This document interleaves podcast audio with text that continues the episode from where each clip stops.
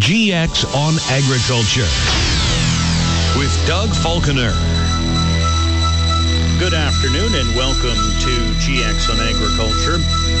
Coming up on today's program, Canada's senior climatologist David Phillips releases his top 10 list of weather events for 2022 tomorrow afternoon. He says it's been a very different year for weather compared to 2021, and we'll hear from David Phillips on today's program. We'll also have a weekly overview of the wheat market.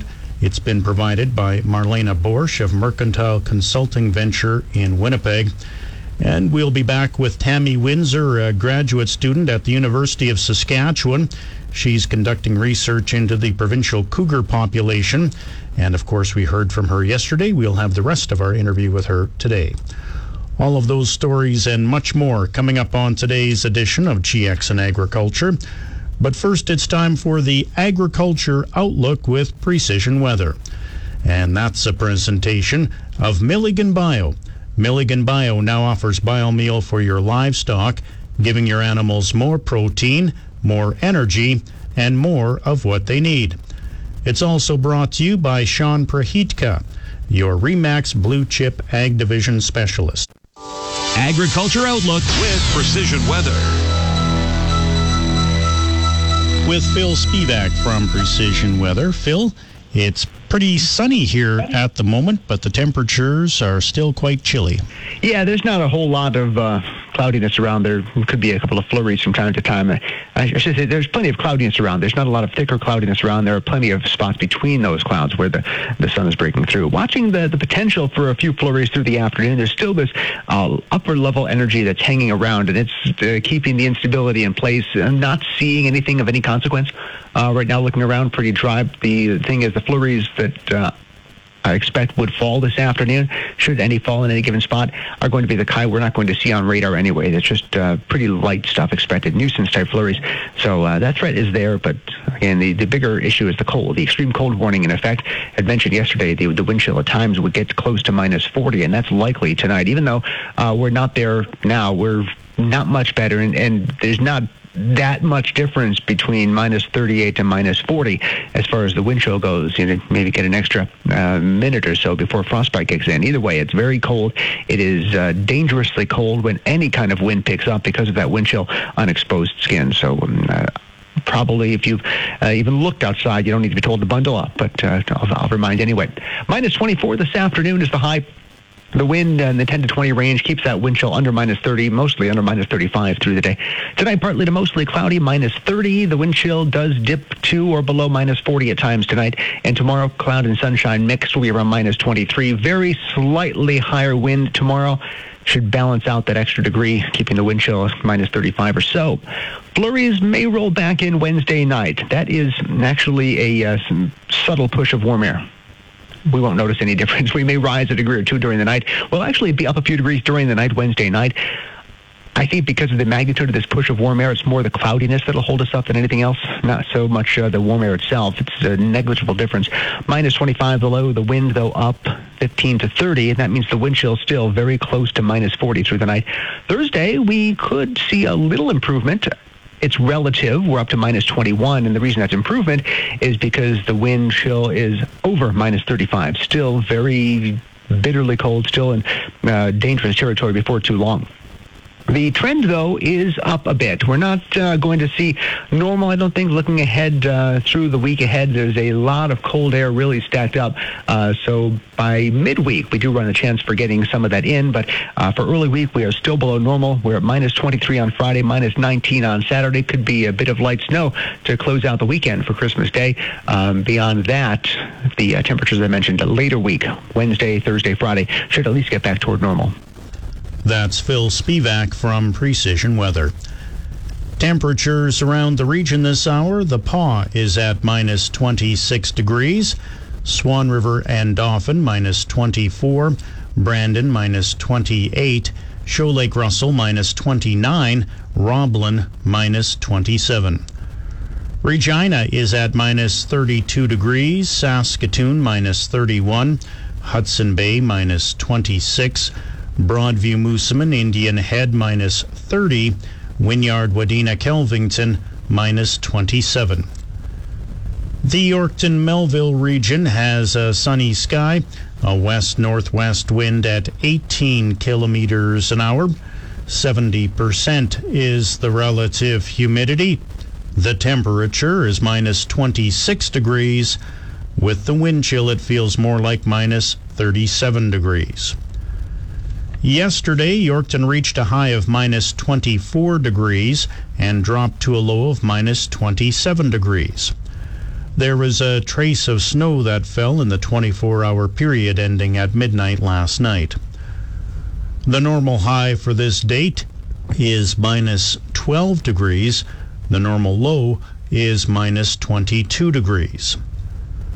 The sun rose in Yorkton at 8:51 this morning and it will set at 4:44 this afternoon.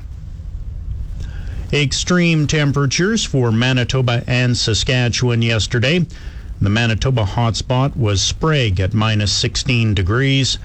The cold spot Dooley Lake at minus 35 degrees. The Saskatchewan hotspot yesterday was Broadview at minus 21 degrees. The cold spot was Val Marie at minus 37 degrees. And that's a look at your agriculture weather. Please stay tuned. GX on Agriculture will return in one minute's time. Welcome back to GX on Agriculture. Canada's senior climatologist David Phillips releases his top 10 list of weather events for 2022 tomorrow afternoon. Phillips says it's been a different year for weather compared to 2021? Well, you know, it was an interesting year. I mean, I was so focused on last year with it was like the, you know, the killer heat and the, the terrible droughts and the flooding in British Columbia and the forest fires. I mean, it was uh, a dramatic and spectacular last year. I thought, wow, this year is is kind of going to be tame in a way. Well, I mean, it wasn't tame. It was not as eventful, and I think it certainly, but it was. You know, try telling people in farmers in in parts of eastern Saskatchewan Saskatchewan and Manitoba that hey, um, their precipitation, uh, rain and snow this year was was normal, or the last three years has been normal. Well, anything but normal. I mean, what they've had is two of the driest two years on record, followed by the wettest year on record. So I mean, that can average out to be normal, but it was anything. You don't have successful farming when you're when you have those kinds of that variability. So I think this year a couple of things. It was a lot of storms this year. You know, last year if we had more storms, it might have not been as as uh, as a, an impactful year. But this year, we had, of course, the uh, Fiona, the hurricane. We had wild winds in Ontario and in and on the prairies. I think July was sort of a wow for me, uh, a really stormy month. So we had, I think, there were four super storms, supercell storms that just wouldn't leave you alone. Uh, affected the the prairies, and uh, in fact, if you looked at the, the the damage from those storms, and they were they had rain and they had strong winds and lightning and hail and and it was just a really uh, a devastating kind of a situation. And um, if you total all the property damage, not crop damage, that's something separate. I mean, I'm sure it was a big hit in terms of crops, but in terms of just property damage, it was a quarter of a billion dollars. Those four storms uh, together, and so they were the perfect kind of setup. You had that heat and humidity from the states. You had storms coming across the top, and then of course you had crops growing first time in a long time because June was a wet month. That you could have actually some evaporation taking place, which of course fuels the storms. And so there were uh, a number of big events. I remember uh, the um, uh, the the uh, at the Craven uh, is it the uh, big the jamboree there or the the, the uh, country music festival? I mean, it was more like a sea of mud out there from these, these really heavy amounts of rain and hail. My gosh, it was just uh, bombarded uh, and tornadoes. I mean, Saskatchewan had 24 tornadoes this year. I mean, I think Manitoba had five, and Alberta had maybe 12. So all of the action was from tornadoes. Now, they were little guys, but my gosh, there was one day, I think it was June the uh, June 29th, there were six tornadoes in the province broke out, and another family of tornadoes at the last, uh, near the end of July. And and then uh, two days later, uh, there was a hailstone, uh, not, not in, in Saskatchewan, but in Alberta, that was the size of, get this, the hailstone the size of a DVD. I mean, come on, it was one. Of, it was the, the the largest hailstone ever in Canada and one of the largest in the world. So there were a lot of storminess, but also I think the other thing that I think stood out for me was the the return of hot, dry weather under the dome. We've heard about the dome last year. My gosh, it came in June, lasted 12 days, killed 600 Canadians, and uh, but the dome this year came much later. It was more in mid-August and to to October. It provided kind of a a really a beautiful fall. And I think farmers in Saskatchewan, Manitoba, who were complaining about all of the wet weather they got, and they said, you know, we couldn't plant for, you know, for four weeks. And in fact, we're going to plant whatever we can plant when we can get on the fields. You couldn't get on the fields to plow or to plant. And uh, seeding was, you know, four weeks later in some places. And then, so farmers were saying to me, you know, what we really need is a really late harvest, you know, because otherwise we're not going to have any chance. There's not enough growing uh, uh, days to uh, to create. Well, nature heard your prayers, and because what it produced was really one of the most gorgeous falls on record. In fact, uh, residents in Saskatchewan, and Alberta, were saying, you know, when they're used to September cold and snow in September and October, they called it autumn it was so warm and wonderful, great for harvesting, and so the crop was harvested this year and not uh, not the fall year. I think one other story from the prairies that kind of uh, hit uh, hit home to me was how cold it was at the beginning of the year. From really Christmas until in the new year, there were some really really cold conditions. I think in in, in Regina, for example, uh, there was a, a temperature on that uh, on December the 28th, the end of the year, it was minus 39 degrees. I mean, doesn't matter what Celsius or Fahrenheit. It's the same. It's the same unit. Uh, minus 39 degrees, and and that was certainly the coldest moment since 1884 on that particular day. So it was cold. Began the fall was kind of uh, uh, dark and dank and damp at times, and June rains came like they do, and they did also in July, and then boy, things dried. David Phillips is the senior climatologist with Environment Canada.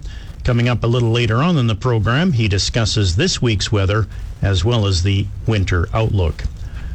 But it's time now for the Beef and Forage Report, and that's a presentation of Lane Realty. When it's time to sell the farm, call Lane Realty, your trusted and experienced farmland real estate company. To include your property for showings, call 620 7260 or visit lanerealty.com. Beef and Forage Report. Federal Agriculture Minister Marie Claude Bibeau has announced that the fourth payment under the Dairy Direct Payment Program is now available to dairy producers. Dairy farmers will receive compensation payments based on their milk quota. For example, the owner of an 80 head dairy farm will receive $38,000 in direct payment compensation. The compensation for this fourth round of payments totals up to $468 million. To get their payment, producers must register through the Canadian Dairy Commission before March 31, 2023. Agriculture and Agri-Food Canada has mailed letters to all eligible dairy producers with instructions on the application process. This fourth payment completes full and fair compensation to dairy producers for the impact of the Canada European Union Comprehensive Economic and Trade Agreement and the Comprehensive and Progressive Agreement for Trans Pacific Partnership. The Government of Canada recently announced compensation of up to $1.2 billion over six years under the program to account for the impacts of the Canada United States Mexico Agreement. And that's today's Beef and Forage Report. It's time now for the Ag Review portion of our program, and that's a presentation of New Era Ag Technologies in Swan River. GX94 Ag Review. Seeds and pesticides company Corteva will eliminate U.S. jobs next year as its exit from Russia reduces demand for its commercial sunflower seeds produced in California. Corteva will cut 51 positions from a Woodland, California facility run by its Pioneer Hi-Bred International subsidiary that supplied Europe and Russia markets, according to California's Worker Adjustment and Retraining Notification Act data last week. Relocating commercial sunflower seed production to Europe for European customers will reduce costs. The layoffs show ripple effects from corporate decisions to quit Russia after its invasion of Ukraine. Corteva said in April it would withdraw from Russia. In September, it announced plans to exit about 35 countries and lay off about 5% of its global workforce to cut costs. Manitoba and Ottawa are investing in green ag technology. Through the Canadian Agricultural Partnership, the two levels of government are investing $300,000 in Fuel Positive to bring a green ammonia production system to a Manitoba farm. Tracy and Curtis Hebert will have a system on their 11,000 acre farm in Sperling and use it to fertilize their land in the spring of 2023. The system will be housed in three 20 foot containers, require bulk ammonia storage tanks, and a comprehensive safety system, including cameras, lights, and fencing. The couple signed a letter of intent with Fuel Positive in April of this year. The green ammonia can also be used to dry grain, heat buildings, and fuel machinery. McDonald's Canada and 4 H Canada have launched the National Youth Scholarship Program as part of the next iteration of a relationship between the two organizations. The program includes 16 scholarships totaling up to $80,000 over two years, beginning in 2023. Candidates include senior youth leaders from across the country focusing on advancing work and sustainability and educational pursuits in agriculture. The leadership development pillars of 4 H Canada sustainable agriculture and food security, science and technology, the environment and healthy living, community engagement and communications are all areas that are incredibly relevant and important to the current generation of youth and which align with the concerns of Canada's government, global community, as well as McDonald's Canada. The McDonald's Canada and 4 H Canada National Youth Scholarships will be awarded in 2023 and 2024. During this time, the partnership will also see McDonald's Canada joining the 4 H Canada Leadership Awards as a supporting sponsor. The Alberta government has launched a five year economic development in rural Alberta program focused on key issues for rural Alberta. The plan includes economic development enabling infrastructure, rural business supports and entrepreneurship, support for labor force and skills development, marketing and promoting rural tourism, and rural economic development capacity building. Alberta Agriculture Minister Nate Horner says designing the program began over a year ago with discussions between rural Albertan businesses and the provincial government. He says the plan is rooted in ensuring rural Albertans get the opportunity to participate in the province's ongoing economic revival. The plan has been developed with consideration and understanding for how complicated economic development is in rural communities. Horner notes this plan is a pledge from the government to collaborate and consider rural Alberta when making policy. A livestock photographer and rancher in east central Saskatchewan is using her photo taking talents to support a mental health organization. Erin Usuk, owner of Erin Usuk Photography and who ranches with her husband Eric in Wynyard, has created the New Year Country 2023 calendar to support the Do More Ag Foundation. Calendars are available for $25 and USIAC is donating all proceeds from the calendar sales to the organization. Anyone across Canada can order a calendar. USIC is accepting orders through her website or from her directly by calling or texting 306 560 7449.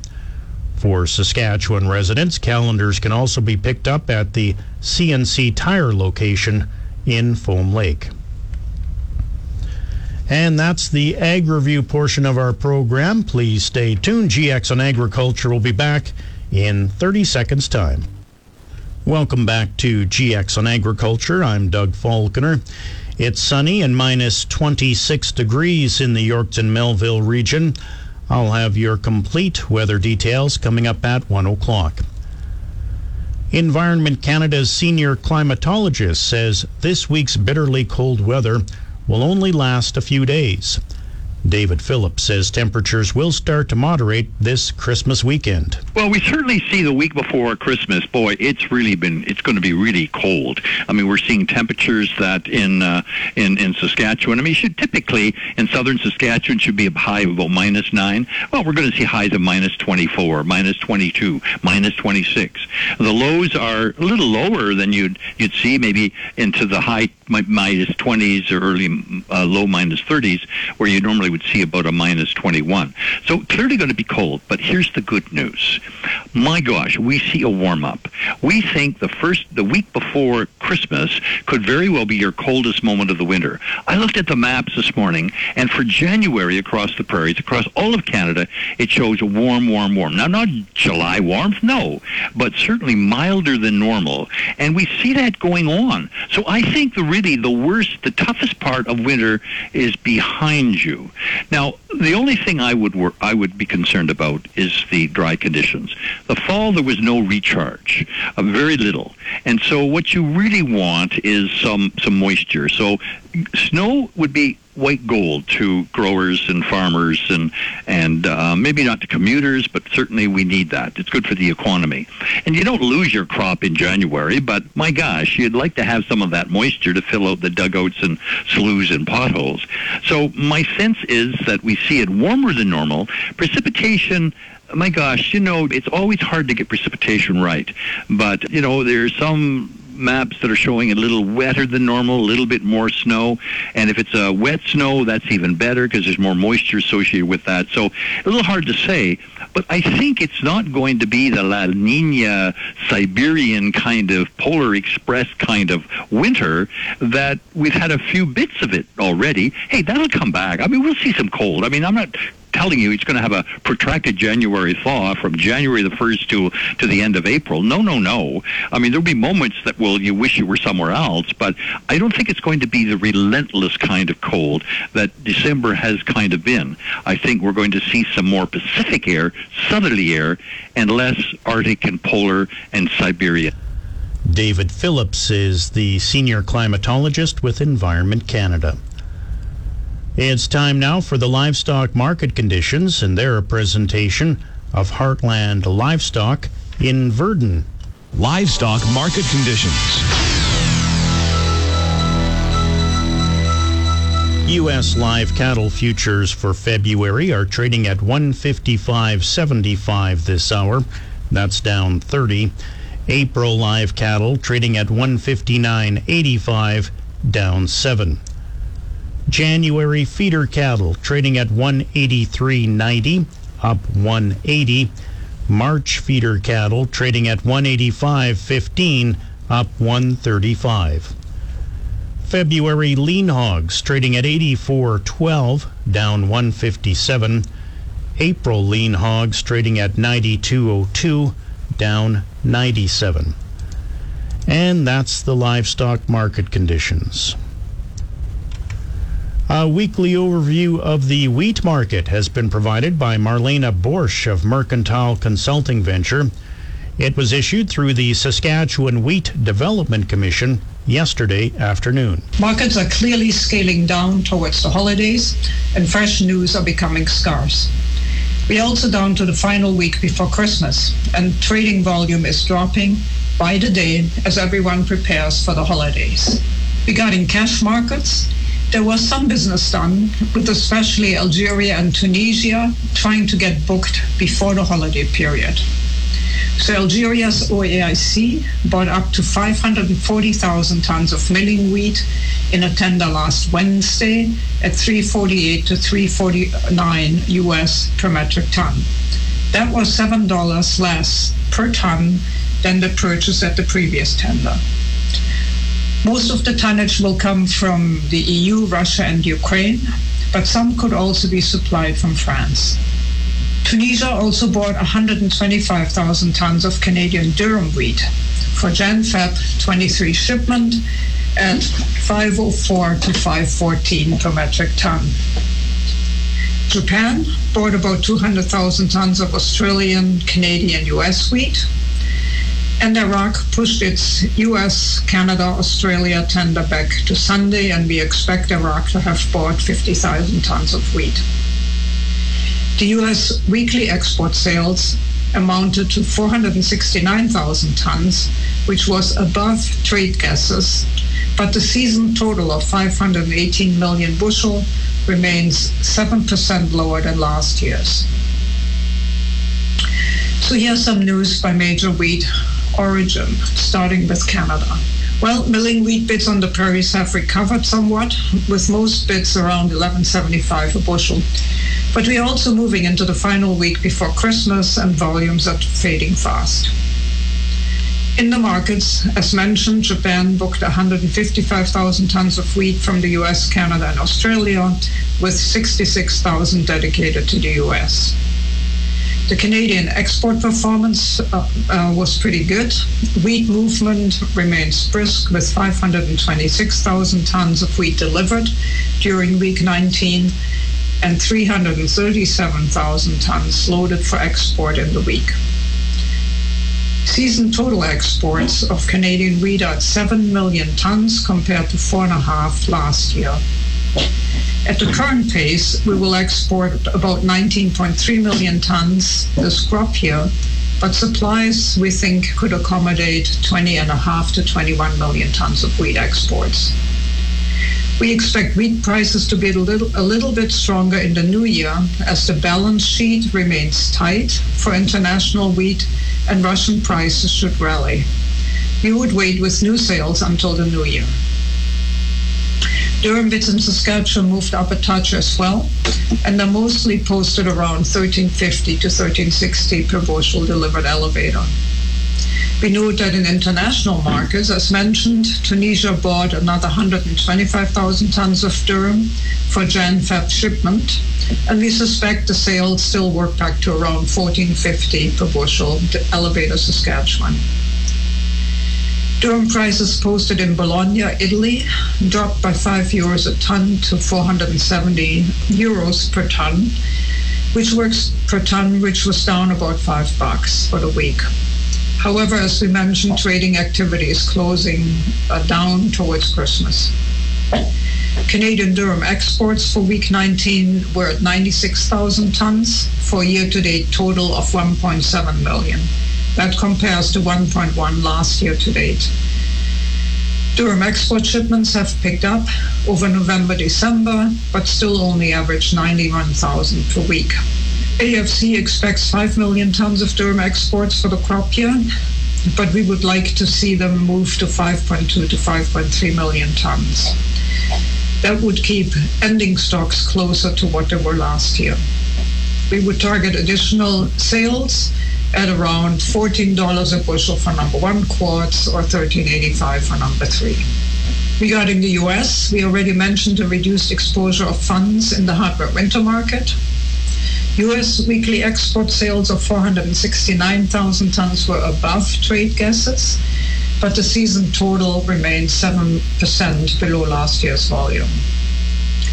Regarding U.S. winter wheat, aside from rains in southeast Kansas, much of the drought conditions in the high plains remain the same.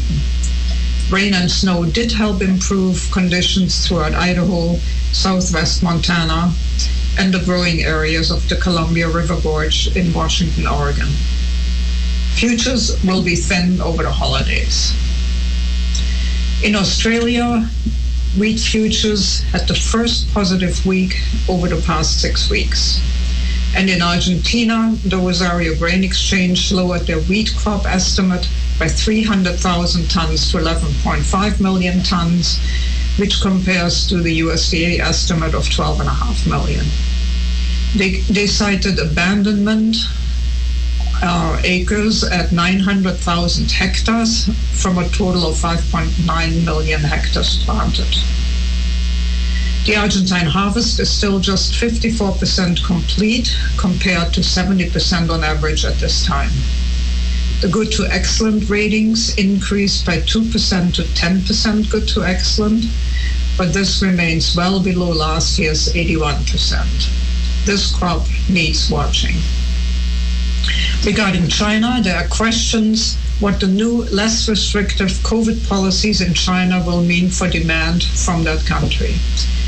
China reported its first two deaths since it began dismantling its zero COVID policy, but the true death toll is likely far higher than that. According to reports from Beijing, hospitals are overwhelmed and funeral homes are cremating more people than usual. Meanwhile, an index capturing business confidence in China fell to its lowest level in a decade in November. In the EU, important here is that the lower Matif brought French wheat into play against the Algerian sale, as we mentioned earlier. This had not been the case previously. Moving to Black Sea wheat. Russian and Ukrainian wheat were the origins that did train into the Algerian tender. However, we note that there was no actual Russian seller willing to commit to February execution. We think there are several potential reasons for that. First, the weather remains very poor, which lowered the pace of shipments. For example, there are 92 vessels sitting in the Bosphorus waiting for clearance. The Russian vessel lineup amounts to almost 2 million tons as bad weather continues to hit loadings and Russian sellers are already heavily committed, so that and the lineup is huge as mentioned. And the first part of the Algerian sale is nearly six weeks away from execution.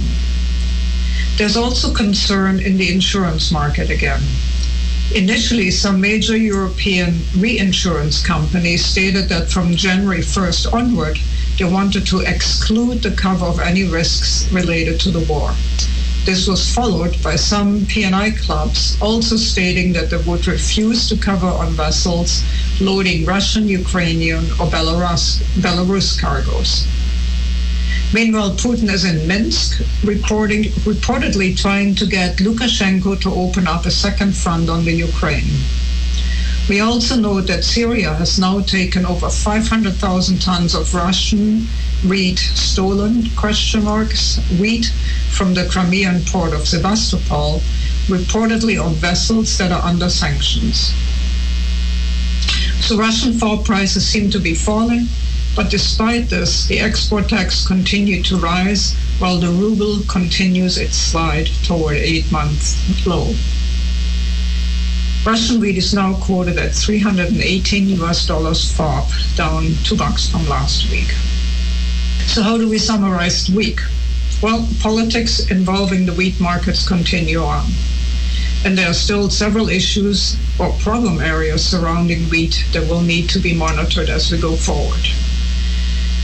For example, next week's expected severe cold spell in the US causes concern with respect to the effect on the winter wheat crop. The size of Argentina's wheat crop continues to decline due to dryness and Russia's late planted wheat remains at risk to cold temperatures. And finally, it is unclear how the renewed insurance problem will impact Black Sea exports. We expect wheat prices to be a little bit stronger in the new year because the balance sheet remains tight and Russian prices should rally. We would wait with new sales into the new year. That's Marlena Boersch of Mercantile Consulting Venture in Winnipeg. It's time now for the commodities update, and that's a presentation of Hackman Feeds. Commodities update. Canola futures are trading up across the board right now. January canola trading at 858.70, up $6.10. March canola trading at 853.50, up $7.60. March Minneapolis wheat trading at 917 per bushel. That's up eight and three quarters of a cent. March Kansas City wheat trading at 848 and a quarter, up four and three quarters of a cent. March Chicago wheat trading at 751 and three quarters, up three and a quarter cents. March corn trading at 651 and a quarter, up 4 cents. January soybeans trading at 1478 and a quarter, that's up 17 and a half cents. March oats trading at 334 per bushel, up 3 quarters of a cent. And that's the commodities update. Please stay tuned. GX on Agriculture will return right after this. Welcome back to GX on Agriculture. I'm Doug Faulkner. And we're back with Tammy Windsor. We heard from her yesterday. She's a graduate student at the University of Saskatchewan.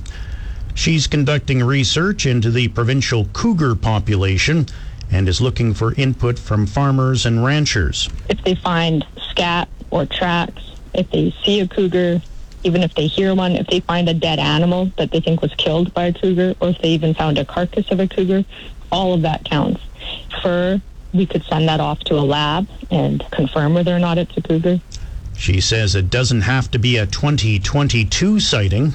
I'm doing all historical data. So even if they've seen something like five or 10 years ago, that's still important because that can tell me how cougars might be moving across the landscape over time. So, like, for example, I guess five years ago, they started trapping cougars in Cypress Hills because they had too many in that location. So that's going to tell me, I'm assuming, that people probably have seen less of cougars throughout the whole province over the last five years because ever since that trapping started. But maybe before that five years, you might see more.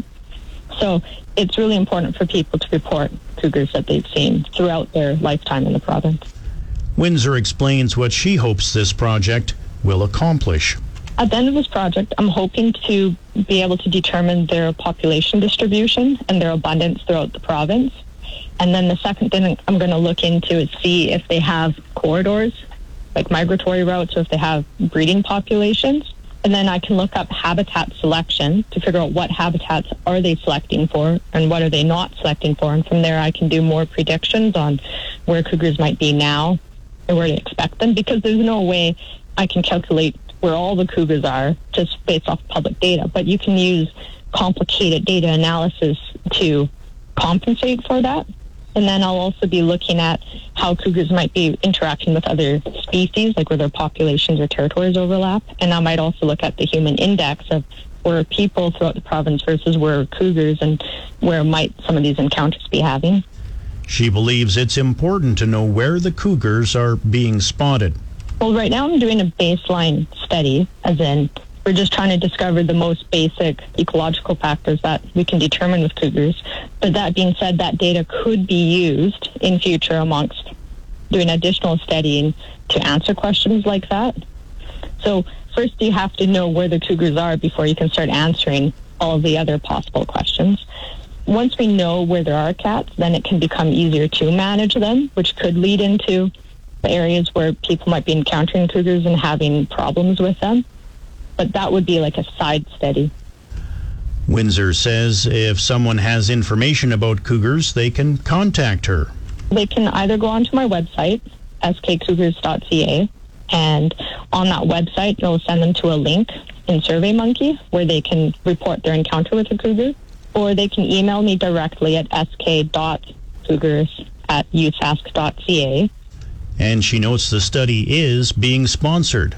It's sanctioned and sponsored by the University of Saskatchewan through the Department of Biology, and it's the Animal Population Lab. Tammy Windsor is a graduate student at the University of Saskatchewan. She started a two year study on the provincial cougar population. If you have seen cougar tracks or scat in your area, Tammy would like to hear from you.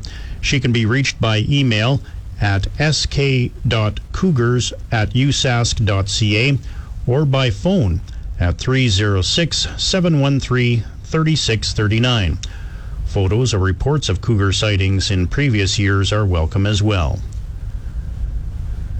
It's now 1 o'clock. That means it's time for the GX94 precision weather forecast for the Quill Lakes, Hudson Bay, Swan River, Broadview, Moosomin, Indian Head, and Yorkton, Melville, Roblin, Russell regions.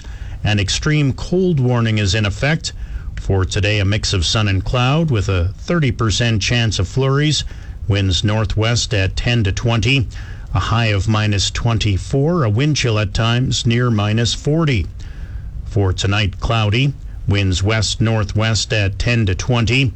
A low of minus 30 with a wind chill of minus 42. For tomorrow, partly sunny. Winds north northwest at 15 to 25. A high of minus 23. A wind chill of minus 35. For Thursday, partly sunny. Winds northwest at 15 to 25. A high of minus 21. A wind chill of minus 33. For Friday, partly sunny, a high of minus 24. And Christmas Eve, Saturday, sunny, a high of minus 22. In the Pas, it's minus 26 degrees. Swan River and Dauphin, minus 24. Brandon, minus 28.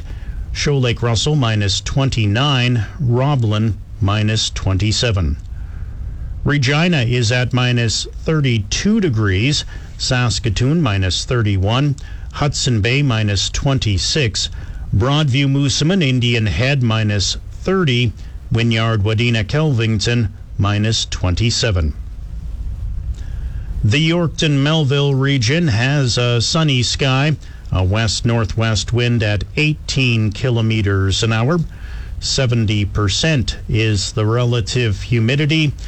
The temperature is minus 26 degrees. With the wind chill, it feels more like minus 37 degrees. That's your agriculture weather, and that'll do it for GX on agriculture for today.